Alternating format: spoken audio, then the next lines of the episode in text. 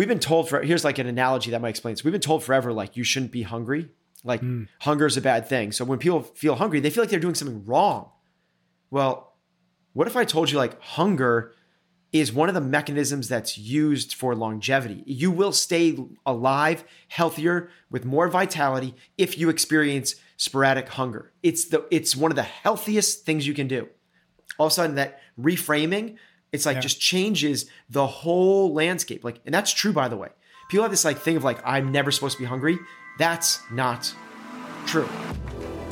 We are here because we know the outcomes in our lives are within our control. That taking absolute ownership of how we eat, sleep, train, think, and connect with each other is how we'll optimize our health and happiness. That chasing excellence is how we grab hold of what is possible. Our mission is to live on the run, always chasing, never stopping. Hello, and welcome back to another episode of Chasing Excellence. How are you, Ben? I'm doing good. Thanks, Patrick. We are diving into our 2-minute drill. 2-minute drill, for those folks who don't know, is when I dive into my Instagram DMs, where listeners of all sorts have sent us lots of really good questions. And I pull apart and pull out some of the really good ones, some of the stuff that certainly is within the realm of things we talk about, but often probably not enough to quite do a full episode on. So your goal, our goal here is to kind of get through 10 or 12 of these questions with the goal of 2 minutes or so, which is why we call it 2-minute drill. Are you ready? I'm ready. Let's do it. First one. If you could add new movements and remove some other movements within CrossFit, what would they be? And it wasn't specified games or training, so I'll let you kind of play around with whatever answer you might got. Okay. So I'll start with the add, and I don't know if there's any remove, but I'll start with add. And I think that something that everybody could add in their repertoire or a little bit more of their training is more horizontal rowing movements. So you think about like the kind of different major kind of planes of motion that our body does. And, you know, there's obviously pressing and pulling. There's also pulling and pressing with the lower body as well. And we think about like all the different things that we do, like every sort of lower body pushing is squatting. Any sort of lower body pulling is like pulling off the ground, like Olympic lifts or deadlifts. Any sort of upper body pushing is like push-up, bench press, ring dip, overhead press, jerk, handstand push-up. And you can kind of see how those kind of run the different gamuts of like a dip is like down, a push-up is straight ahead, an overhead press is over your head. When we think about that in terms of rowing movements, you have the same thing from down to up in terms of the Olympic lifting or summative high pulls. You certainly have plenty of the overhead with jerks, presses, handstand push-ups. With pulling movements. So you're with pull-ups and chest to bar and things like that. The thing that we kind of miss a little bit is that horizontal pulling motion. So it shows up just as rowing. I mean, rowing is the only place it actually does show up. And it's a really important kind of plane of action for the health of your shoulder and, good looking back. So I would, so it'd be an accessory movement. I would not put it in for Metcons for time, because it'd be a strict, dumbbell bent over row. I think that everyone should be incorporating that type of movement, whether it's a double or it could be a barbell, but more horizontal pulling. So torso comes down to a almost parallel to the ground, and then you pull your elbows back behind you. It's actually like a ring row would work as well. It's almost the opposite of a push-up. So that's what I think everyone could add in. And then from a competitive standpoint, I would love to see running in the open. I would love to see running in the open. And they can do it for sure. Yeah. They've done 30-foot walking lunges plenty of times and handstand walking in lunges, meaning that people need that much distance to be able to cover horizontally. You could bring a really, really nasty workout with 30-foot shuttle sprints in it. Yeah, I was going to say shuttle sprints here, right? Yeah, exactly. So you can imagine a workout, something like super simple, 2 dumbbell snatches. So right arm, left arm, shuttle down, shuttle back, 4 dumbbell snatches, 4 shuttles. You could see the sequence and you go 6, 6, 8, 8, AMRAP 10. And it would be just like this phenomenal, you'd be able to get running in the open. Totally measurable, totally fair. So I would love to see that. And then at the games level, I would love to see a few things. One being more change of direction. So the basic gist of it would be maybe a little bit more athleticism, but like it'd be boring to watch, but like they've done broad jump before. That's not really change of direction, but that's the other thing they could incorporate more is like relative power. Every sort of time that we see power displayed, most of the time it's done with absolute. So how much weight can you lift through an Olympic lift? And very rarely is it relative, meaning like explosive to your relative to your body weight. So think like max vertical jump, max broad jump, things like that. And then change of direction stuff as well. So like think of like 5'10" agility, pro agility is like you're changing direction really fast. I think those things would be really, really cool. Maybe another one would be, which I'm actually surprised they haven't done, is non-alternating pistols. So let's see people do 20 reps on one side without switching legs. Every single time we've seen pistols forever, we have never not seen that. It's always been alternating. And I think you're missing a massive component. Plus, it makes judging so much easier because you see the lockout before the foot hits the ground. It's a better test, in my opinion, like a much just better because test. It actually involves the balance that we want to see in a pistol. I was going to say, is it also the endurance of it? Like, can you do 10, 15, 20 on one leg, straight? Yeah. I just think it's like similar as like dumbbell snatches. We have not yet to see like just stay on one side for a little bit. Yep. And it always just gives this kind of like, it doesn't, to me, test quite as much the capacity of kind of the bilateral aspect of left, right. If you kind of always get to move, it's easier. I mean, it's easier from a stamina, from a endurance perspective, you could argue easier in terms of work capacity. Yep. And then you sort of alluded that you might not have any, but remove anything popped into your head to remove? I don't know if what I'd like to see gone is that paddle at the games. Like, gosh, like every single year if you're going to bring out the paddle, like it's just crazy to me that we haven't varied away from that thing. I get it. They were expensive or whatever it is. And you had to buy all these things. And so you want to use them year and year, but like combine it with something else. Mm-hmm. Like how many times have we seen swim paddle? I think we've seen swim paddle 4 times at the CrossFit Games.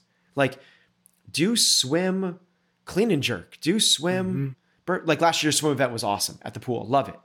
And if you want to bring the paddle back, but then have people jump on C2 bikes when they get back in and then jump back out. Like enough of that combination. Got it.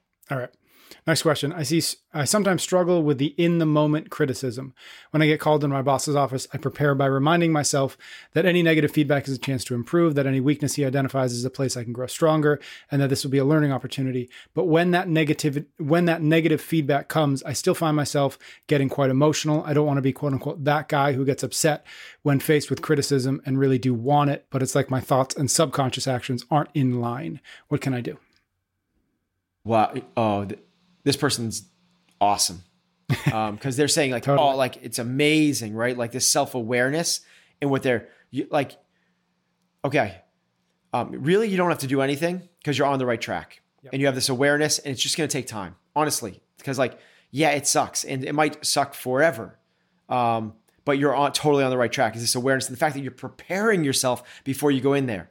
And you know that this is going to be good for you. It's like, that's awesome. The only small things I would do is potentially like reframe it a little bit. And reframing is so powerful. Like we've been told here's like an analogy that might explain this. We've been told forever, like you shouldn't be hungry. Like hunger is a bad thing. So when people feel hungry, they feel like they're doing something wrong. Well, what if I told you like hunger is one of the mechanisms that's used for longevity. You will stay alive, healthier, with more vitality if you experience sporadic hunger. It's one of the healthiest things you can do. All of a sudden that reframing, it's like just changes the whole landscape. Like, and that's true, by the way.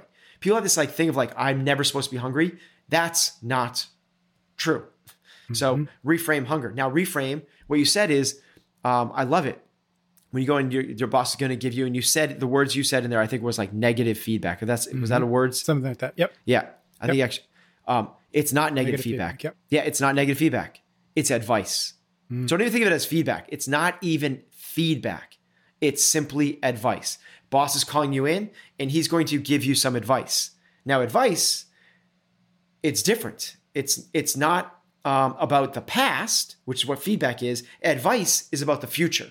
Mm-hmm. And it's simply that reframing of like, instead of these are the things you did wrong, it's like, hey, these are the things you could mold and kind of shift and think about going forward. And that little bit of reframing goes a long way. If people don't resonate with the hunger one in terms of like how to reframe things and the power of reframing, Febreze, like thing that makes your apartment and house smell good.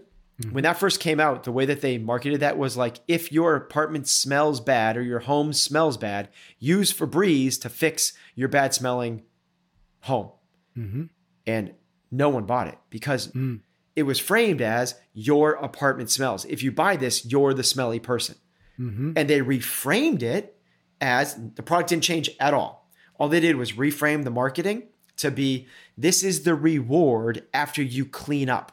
So if you are a clean person, this is the little like little bow tie you put on the end. This is the bow you put on the box when you're done wrapping it. When you're all done with your neatness, this is the reward you get, is this fresh smelling. And all of a sudden it's like one of like the most popular consumer products in the history of the 20th century. Yeah, I don't know if this is exactly the same thing, but as you were saying that, what popped in my head is Red Bull. And one of the things that, Red Bull obviously is wildly successful, but one of the things that they were able to lean into in the early days was the idea that if it tastes this bad, it must be working or it must be very effective, right? And so there's something about that reframe where it's like, I'm not doing this because it tastes good. And like, that's what I'm doing it for a purpose. I'm doing it so that I can go, ski down the mountain. And that in and of itself is kind of a useful reframe too. Absolutely. Yeah. There's so much power in the way that it's perspective, right? It's the way you view the world. And so just kind of tie it all back. Instead of feedback, just look at it as advice. Yep. Love that. And other than that, like you're doing it. Like this girl is totally doing it. It's amazing. So on the right direction. That self-awareness is so powerful. Because honestly, awareness, and the person said like in their subconscious, they're using all the right words. Mm-hmm. The awareness and subconscious are diametrically opposed. You can't... awareness will melt the subconscious. It will melt the ego. Now it doesn't do it. It doesn't it's not like putting a microwave and the iceberg melts. It's like taking an iceberg and putting it in Montana. It's going to it might take decades for it to melt. Yep. How do you find balance between chasing and relaxing? I'm a student athlete, a track and field runner, and I'm dealing with quite a bit of anxiety, especially from school. I'm passionate about school and running, but I find myself constantly checking that I'm being productive, which makes it very hard to relax or be with friends. How can I find free time without feeling like I am not chasing excellence? We've got this question a lot, and it's so cool that this is who our audience is. I think it's amazing that this is the people are like such hard chargers that they're. Like, and you and I but we've both shared that we struggle with this. We have a hard time sitting down watching a movie because like, what am I doing? I'm completely wasting the precious minutes that I have in my life. And I would answer it the same way I answered the previous one, is the way you frame it. And you have to look at it as though you're not being productive. What you're doing is, and you speak it to a lot of this in other episodes, the power of stillness, the power mm-hmm. of solitude, the power of intentionally detaching to create the space necessary so that when it is time to go, you can go. So, the most famous case of this is Bill Gates takes a 7 to 10 day trip every single year to literally just walk in the woods and read books, just like think week, just like totally detach. And it's the way he frames it. He's not being lazy. He's not being productive. He's not putting off the important stuff. He's using this to charge the battery so that he can fire on all cylinders, that he can. And I've seen this, people that don't do things like this and don't, entrepreneurs, it's called a clarity break. There's a lot of different forms that this takes, whether it's 15 minutes in the morning, in the middle day, or the evening. A lot of times that's done with journaling or meditation or something of the sort. Other people do it for an hour a day or an hour a week. Other people might do a 2 or 3 hour a break once a week. Other people might do a day a quarter, or you do what Bill Gates does is you take a week a year. I don't think there's a right or wrong to it at all, but I do think it's massively important to figure out what it works for you. I'll share the way I do, and maybe you, Patrick, can do yours, but I do it every single morning. I am kind of religious with my, I used to call it my morning routine. And what I'm finding is it's my daily routine. Like, just like,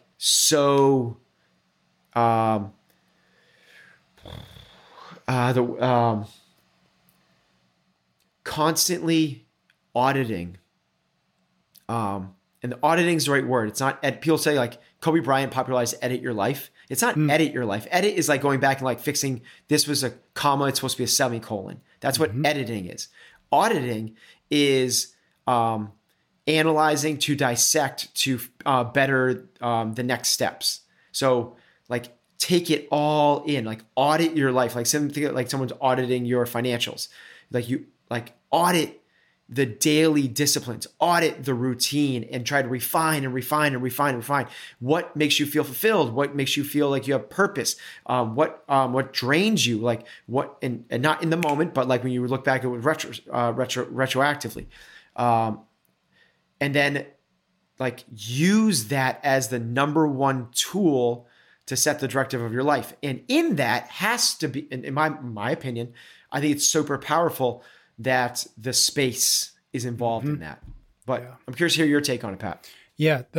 We could definitely talk about this for a while. I think a couple of things. One, the thing you're talking about that I love, and it's something that I struggle with, I think a lot of us struggle with, is building slack into a day or building slack into a week or a month or a year, right? It's so easy to fill everything up. And then and I think that that's why we easily fall into burnout or exhaustion or whatnot, right? Because we haven't designed our day or our life with the recognition that it's the same thing as the gym. We get fitter by recovering as much, if not more, than we do by creating the stress in the gym.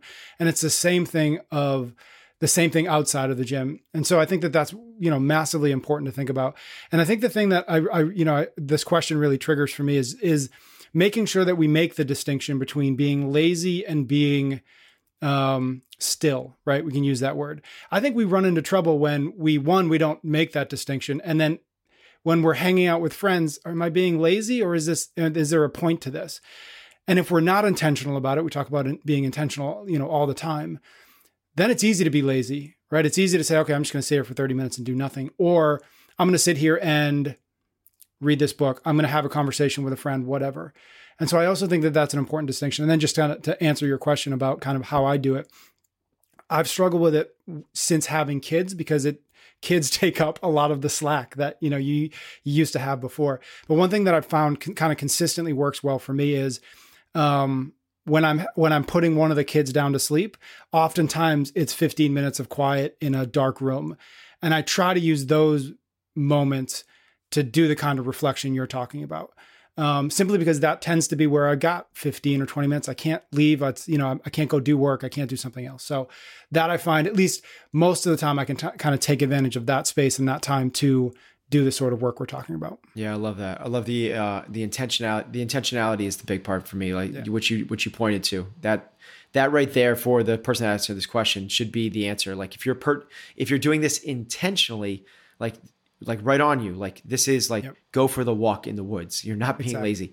Like sit on that chair in your living room and just like chill for a little, like that's okay. Like Netflix, like if that's what it is for you, if you need to, whatever it is. But I think it'd be really cool, Pat, we should do like a designing your day, a designing your life type episode. I love that. I think it'd be really cool. I'll make a list. I'll make a note of that. Okay. Next question. About 2 weeks ago, I tweaked something in my back doing deadlifts. I got x-rays and the doctor said it was nothing more than a herniated disc.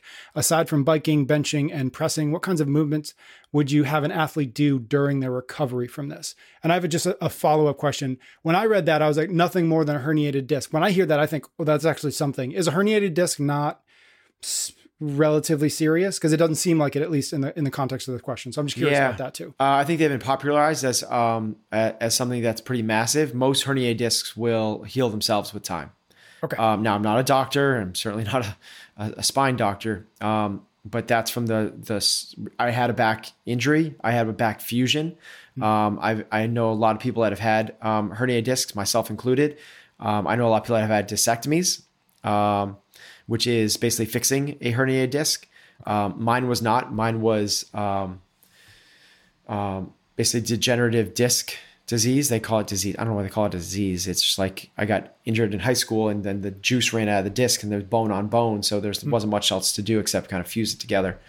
A herniated disc can be just a herniated disc, but it also could be something really big that a simple procedure called discectomy can fix. Now, that's outside the scope of this question. Yeah.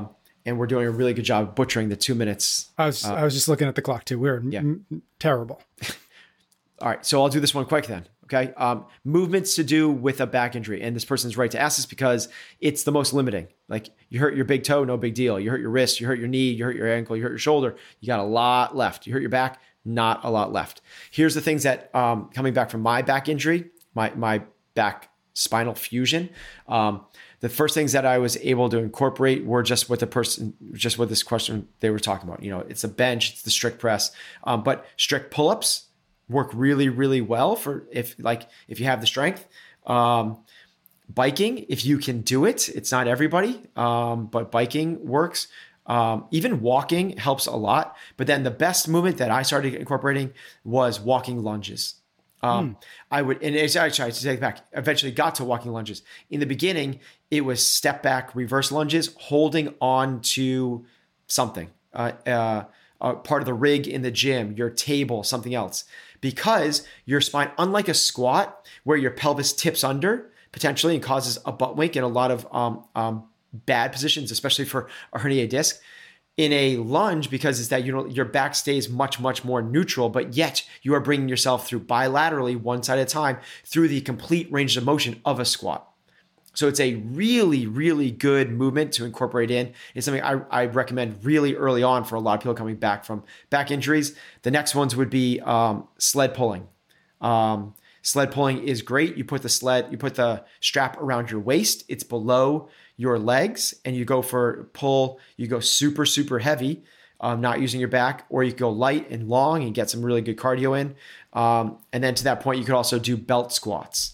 Mm-hmm. So a weight dip belt, stand between two plyo boxes, strap 2 70-pound kettlebells to it, and you can. It's kind of like they're called belt squats, and there's a machine for it, but you don't need the machine. Got it. Love it. Okay. Now we're going to speed up. We're going to speed up these questions. We're going to start talking much faster. Yes. How much time should I realistically expect to be preparing food in a week if I want to eat clean? How frequently should I expect to make trips to the grocery store? Obviously, that's a big depends, but that would be my answer. It depends. Like, oh my gosh, like, are you preparing? Let's just assume that it's just single person, 24-year-old single person, just trying to take care of themselves. Yeah. Again, totally depends. But you could do this once a week. People do this in Sunday afternoons. That's not the way I operate at all. And you also, depending on where you live, don't need to go to the grocery store at all, which quarantine showed us. You get food delivered to you, which is what we do all the time through Instacart. So we don't even go to the grocery store anymore. It just shows up on our doorstep within 2 hours of ordering all the time. And then we prepare foods for the next day. Mm-hmm. So one day. We're actually, I'm probably not the right person to answer this question because the truth is I use Paleo Power Meals. Like food is delivered, prepared, because as we've talked about so many times is the most valuable thing to me is my time and attention. Yeah. And if I'm spending time and giving attention to preparing food when I could be doing that with 3 dozen other things that to me are more valuable to spend my time. It's not a matter of cost at that point because it's so I'm buying my time and attention. Yeah. So I think it's super valuable to, and again, if you like the food, I wouldn't do it if I didn't like it. But that's where I would go. Otherwise I would say, if I was single and doing this on my own, I could do this in 30 minutes a night, between the ordering online and preparing food for the next day. I would just, My answer is I would cook dinner. I would cook 2 dinners, and that next dinner is my lunch the next morning. Yep. Love that. No such thing as lunch the next morning. There's no such thing as breakfast. Breakfast is not a real meal. Love that. Breakfast is breaking a fast. Breaking a fast. It is not cereal, donuts, and bagels, and all the other crap. Yeah, I would say my biggest depends on that would be if you don't care about exciting food, it's incredibly easy to do it. Right. To eat clean relatively quickly with rotisserie chicken, some bell peppers, some carrots, some cucumbers, some bananas and apples. You don't have to actually prepare food. It just becomes one, if you get bored easily, and two, if food is like preparing food and eating food is like part of who you are. And then it gets more complicated, gets more expensive, gets more time consuming. You nailed it. Like go to the grocery, get a rotisserie chicken and 2 apples. Yeah. Yeah. It's like, it's so easy. Do you think it's possible to open a successful affiliate, a CrossFit affiliate, as a part-time venture, meaning you have a full-time job and you work the affiliate before and after work? You'd have to define what success is. And I think success means different things to different people. Love that. So if you mean stay in business, yes, you can do that. I would create some very, very, very low expectations for the affiliate. So I would want to be paying, very, very little in rent, because the other side of that, can you have a thriving business? If that's different than successful. Do you have a thriving business that is, and to me, a thriving business is one where you don't have to worry about the financials. The owner doesn't have to worry about day-to-day operations and has a phenomenal reputation amongst the community. That's not just customers, a phenomenal reputation amongst the community. And you can define community however you want. In CrossFit, maybe it's amongst the entire CrossFit community. Maybe it's in your local neighborhood or surrounding towns. But those would be that to me is what thriving is. And to do that on a part-time basis, no, you cannot. Yeah. No, definitely not. Yeah. I love what you said first, just define success, because if success is just like, I want it to be open so that it can be here versus I want it eventually to be what I do full time. Those are different roads and probably different demands. Next one. I'm a sports medical physician and L1 CrossFit coach. In the preventative point of view, we take functional sports into our family physician's practice. So we integrate personal trainers into our medical prescriptions. And he puts that in quotes. Amazing. Why, on the other side, don't gyms and affiliates integrate a physician into their lifestyle prescriptions? Because there's not enough of you out there. That's why. Yeah. I mean, if there was more of you, dude, you move to Natick and you can work with our athletes, absolutely 100%. The problem is, as this person knows as well as anything, the reason that they're outsourcing is because there's not synergistic viewpoints between the medical community and the health and fitness community. In fact, most medical professionals are out there to help fix sick people. That's what the medical community is set up to do. What the fitness and health perspective is to keep people from getting sick. And it's kind of like, well, if it didn't work out, let's send him to the doctor. Those two things, this person is awesome, dialed. It should be working together. And there really shouldn't be that much difference between the two. It should be essentially hey, you do your general physical preparedness, but you also play your sport and see your specific sport coach. It should be the same type of thing, right? It's you do this GPP thing, but then you have your medical coach. And it's just not as – we're going to get there. I just think that we're probably about a decade away from it, where these things start to overlap, where, it's this idea that we kind of talked about. It's not about lifespan anymore. It's about health span. And if we can get people to live healthier longer, people will start to see those two things interacting. And the medical community will have more to do with the longevity aspect than we will, but we'll have more to do with the health inside of that lifespan. Because they're going to keep people alive. If your organs fail, don't go to a CrossFit gym. Go get surgery. If you're in a car accident and you are bleeding out, you need a doctor. If you have find a tumor the size of a softball in your neck, go get your life saved by one of these amazing professionals. But it'll start to overlap more and more and more. And we'll start with people like this person. Yeah. Love that. I just had my annual physical, and as happened last time, we went through the whole thing, and he's like, okay, well, you're pretty boring. So he left, he kicked me out after there's nothing to talk about. No, exactly. Right? That's the problem right now. There's nothing to talk about because they're not looking to optimize. Yeah. If there's no problems that they can find right now, there's nothing to talk about. Because what they do is they fix sick people. Yep. They're not trying to get you optimized. Next question. My teenage niece and nephew are getting into CrossFit now and doing it 2 or 3 times a week. They're also really active doing gymnastics, soccer, various running events. As I'm doing more hypertrophy training, so really watching my macros as per my body weight, they've noticed my results and asked about what, if any, macros they should be looking at as they are getting more serious into training. Is it the same as an adult? And more importantly, what about supplements? Should teenagers be taking things like multivitamins, creatine, cod liver oil, et cetera, et cetera? Okay, cool question. No, it is not the same as an adult because they're still developing. We're done growing. And it happens, it's puberty. So if somebody has not gone through puberty and give them a year or two after that, then it is different.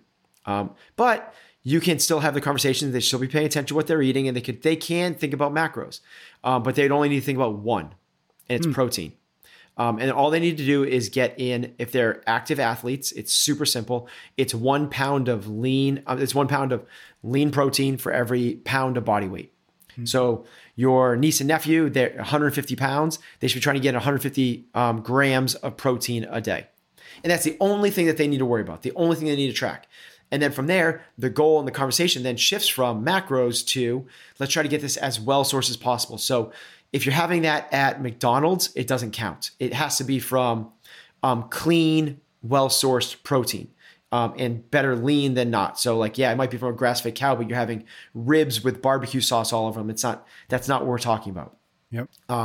So we're trying to get it from wild-caught fish, organic free-range chickens, grass-fed cattle, all that type of stuff. And then from there, steer them towards real foods, fruits and vegetables. So I call it produce and protein. It's like just that, produce and protein. And then from there is no supplements that they need to be taking. Got it. Next one.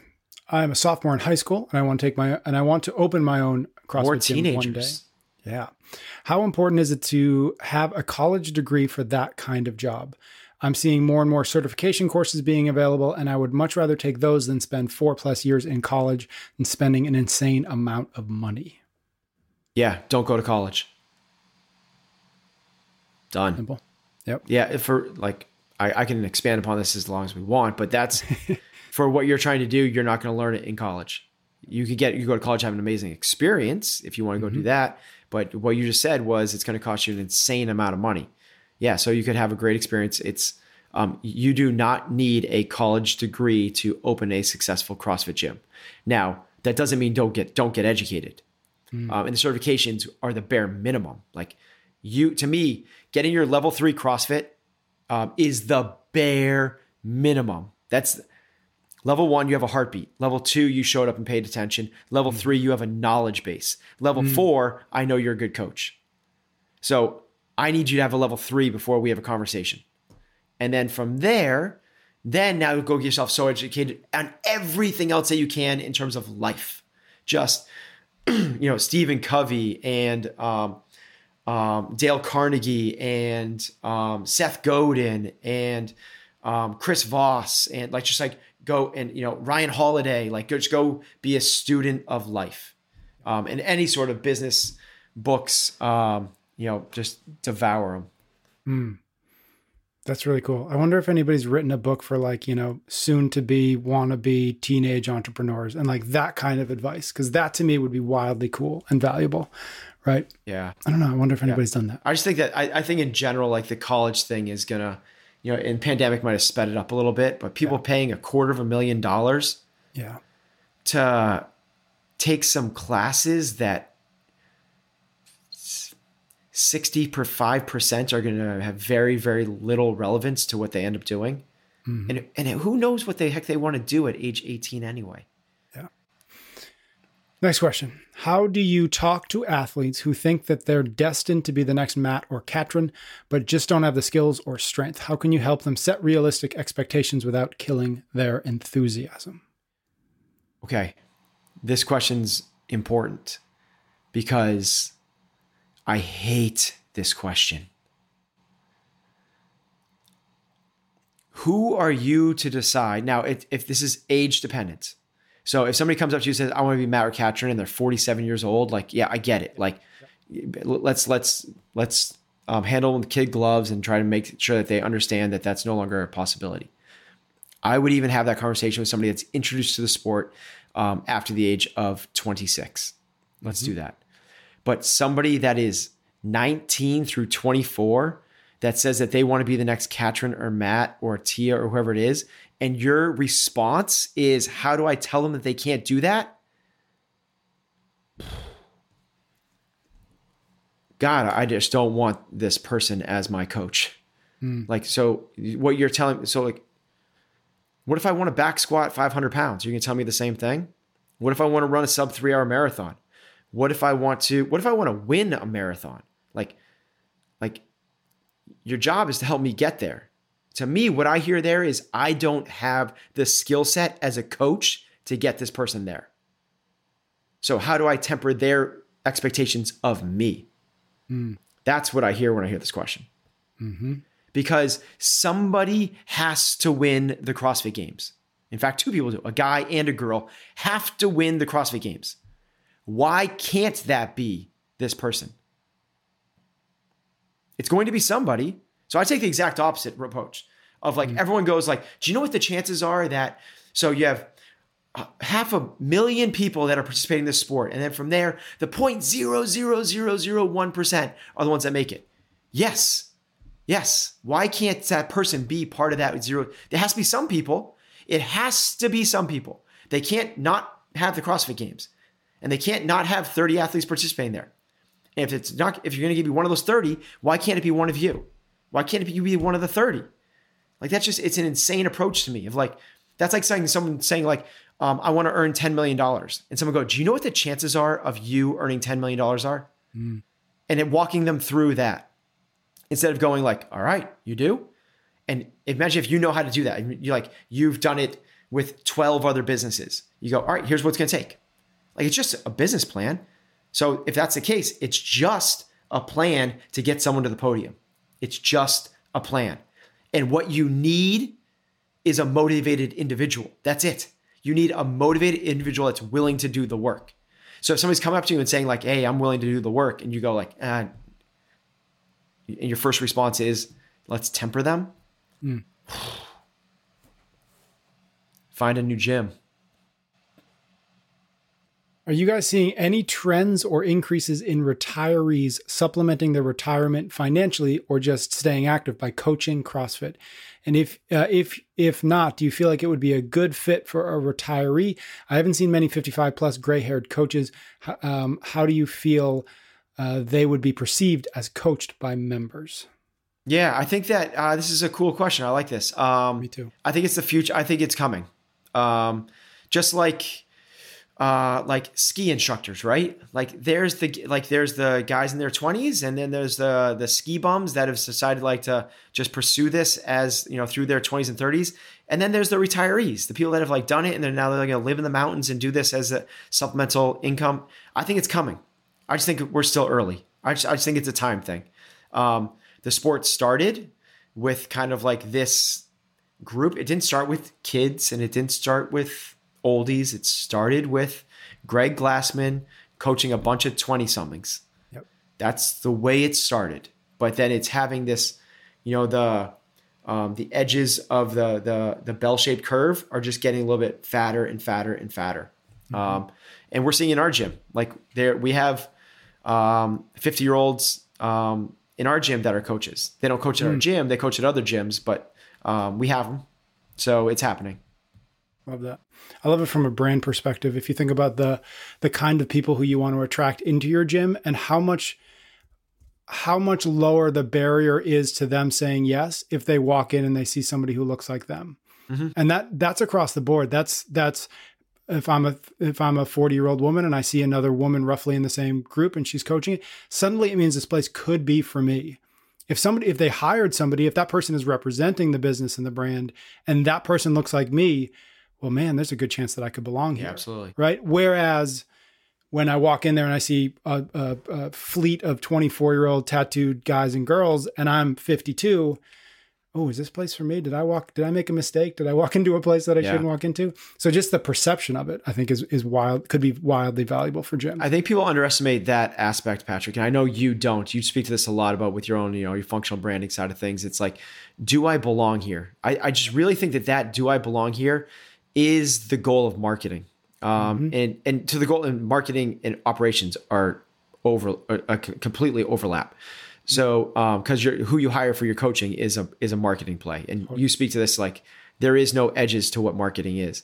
And I use the example, like a few years ago, man, it was probably like 10 years ago now, but, I got into, very short-lived shooting, like a gun, like a pistol. I remember that. Didn't you lock your gun in a safe and then lost? I forgot. And Matt Fraser I had to bring it to Matt Fraser's house in Vermont, and he had to open it for me with a power tool. Oh, that's amazing. So that's how we knew I got part of the story. Oh yeah. So I like locked it in a safe, and but when I did that, I was like searching, and like you can see what these companies want to do. And honestly, we're experiencing the CompTrain right now. Yeah. So when I would go to like look at a website about like a shooting school or something like that, if I saw a bunch of like guys in tactical gear that were jacked up with all like the scopes, and you could tell that they were like dialed, and I was like, well, that's not for me. Yeah. Like it doesn't matter if it's like what the text says. It's because the imagery is like, I am not them. So important. If I saw a bunch of dudes in t-shirts and jeans, you know, in dad jeans of all shapes and sizes, you know, that look like me in the imagery, I'm like, oh, that's for me. And that's the course I would go to. And it's what we're kind of working through with CompTrain right now is CompTrain is not just for Katrin and Cole and Chandler. It is not, but that's all that we have imagery of. Yep. So because people do it, they look at it and they go, that's really cool. Like, there's no doubting that, just like these tactical guys, but that's not me. And it's one of the things that we have to be cognizant of and moving forward as well. Love that. Next question. Got two more. I'm coming back from an overuse injury, not CrossFit related. I overtrained for a marathon, unknowingly causing a femoral stress fracture. It has taken me almost a year to get back to a place where I can start impact and weight training again. I've only been able to swim for fitness so far. However, I'm a bit scared to start training again. I don't want to get re-injured. You talk a lot about pain versus discomfort. How can you tell the difference between pain from injury and discomfort from pushing yourself? If it's orthopedic, it's pain. So if it's a joint, if it's a bone, if it's even like a strained muscle, if it's like nervy type stuff, if it's your neck, if it's your head, if it's range of motion related, that's all pain. Discomfort is this is hard, and I don't want to keep doing this. Yeah. That's the difference. You are not supposed to push through pain at the amateur, recreational, pursuing health level. You're moving backwards, period. Professional athletes push through pain. It's their job. We had an elite athlete roll their ankle on a trail run. They haven't missed a training session or a set yet. They work through that. Regular athletes, no, you don't work through that. Like you work around it. And this person, I respect that they took a year off to recover from it, and now they're looking to get back into it. A stress fracture in your femur, you can do more than just swimming. You can do pull-ups, you can do push-ups, you can do bench press. There's plenty of stuff that can be had there without, and you're training then, and training, around helps speed up recovery. Not training through. I'm not saying go and do squats. I'm not saying go and do box jumps. I'm not saying go and keep running. I'm not saying train through. I'm saying train around. Train around pain, not through it. Got it. Last question we've got. I love this question. Are the CrossFit Games events generally harder than training sessions, or do the training sessions leading up to the games make the events themselves feel relatively okay? Yeah, they make them feel relatively okay, honestly. These guys train incredibly hard. The games is lower volume than they do in training. Mm. They train with higher volume than they experience at the games. The games generally is between 2 and 4 workouts a day. Our athletes do more than that. And the training is really hard. Now, the difference is we cannot replicate in training the psychological effects of competing. And that's what makes the games the beatdown. Mm. It's called the psychobiological model. It's popularized by Matt Fitzgerald that we had on this podcast. And what ends up happening is it's the stress of the nervous system. And it's not just like stress. Okay, if you can mitigate stress, you're good. It's like, no, it's, you don't get around it. It's like trying to get around, like the thrusters are 135 pounds and being like, well, if I think different things, I won't have to do them. It's like, you're at a competition.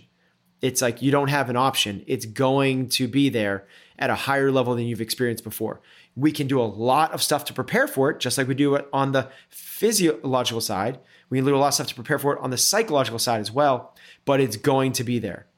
And what we find, in fact, is that I understand the question. In my world, it's kind of like, this is kind of a crazy question because we know how much training these guys do, but it makes sense because the athletes are so beat down from the games, not necessarily just from the volume. Yes, we do not do things like Atlanta, that workout. We do not have them do 300 pull-ups in a workout. That's a bad training effect. So workouts like that are over-programmed are just that. They're over-programmed, but Castro's not an idiot. It's the last workout of the event. So they're ready for it. There are certain years that are more of a beatdown than others. They did the unpartitioned Murph in 120 mm-hmm. degrees in vests at noon. That caused a lot of damage. But we've seen damage even at regionals. And people remember regionals it was a 3-day event with 2 events a day. So that is such drastically reduced. These guys, it's not like we do these workouts. We do like different sessions, and some are like strength pieces, and others are accessory, and others are workouts, and others are monostructural, meaning like they go for runs or bike rides. But generally, think of it as like they do like 3 to 5 workouts a day mm-hmm. in training. Regionals was only 2 workouts a day, and a lot of them were very low volume, 21:59 of ring dips and snatches, that type of thing, like really low mm-hmm. volume.